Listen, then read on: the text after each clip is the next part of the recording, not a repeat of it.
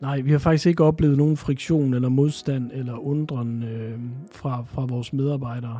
Det har vi ikke, og jeg tror årsagen er, at vi egentlig har arbejdet med miljøredegørelser og arbejdet for at optimere vores produkter i forhold til slutbrugeren, som ofte er gulvlæggere eller murer, professionelle håndværkere i byggebranchen. Det har vi egentlig arbejdet med mange år, så det der med at have mindre tunge produkter, som måske støver lidt mindre, lettere at bearbejde for mureren ude på byggepladsen, sådan man skåner knæ og ryg og led.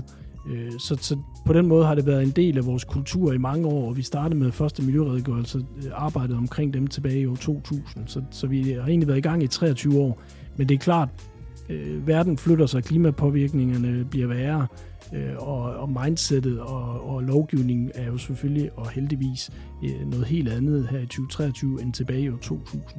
Men værdierne er indarbejdet, og blodet flyder i vores år, så at sige, så på den måde, nej, der har ikke været modstand, der har egentlig været forståelse. Det kan sagtens være, at der er nogen, der synes, at vi holder op, det fylder meget, men for os er det naturligt, at det skal fylde.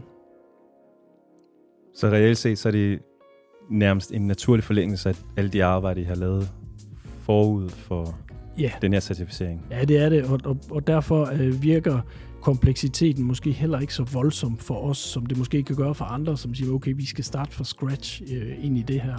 Men det bedste råd til dem, som skal starte fra scratch, det er, at man tager de lavest hængende frugter stille og roligt. Og jeg synes procesmæssigt, i forhold til sådan en verdensmålscertificering, havde vi glæder og gavn af at køre en workshop først, for at blive klædt på og forstå de 17 mål og 17 verdensmål og de 169 delmål. Og så kan man måske vælge en screening step 2, og så step 3 en full-blown verdensmålscertificering.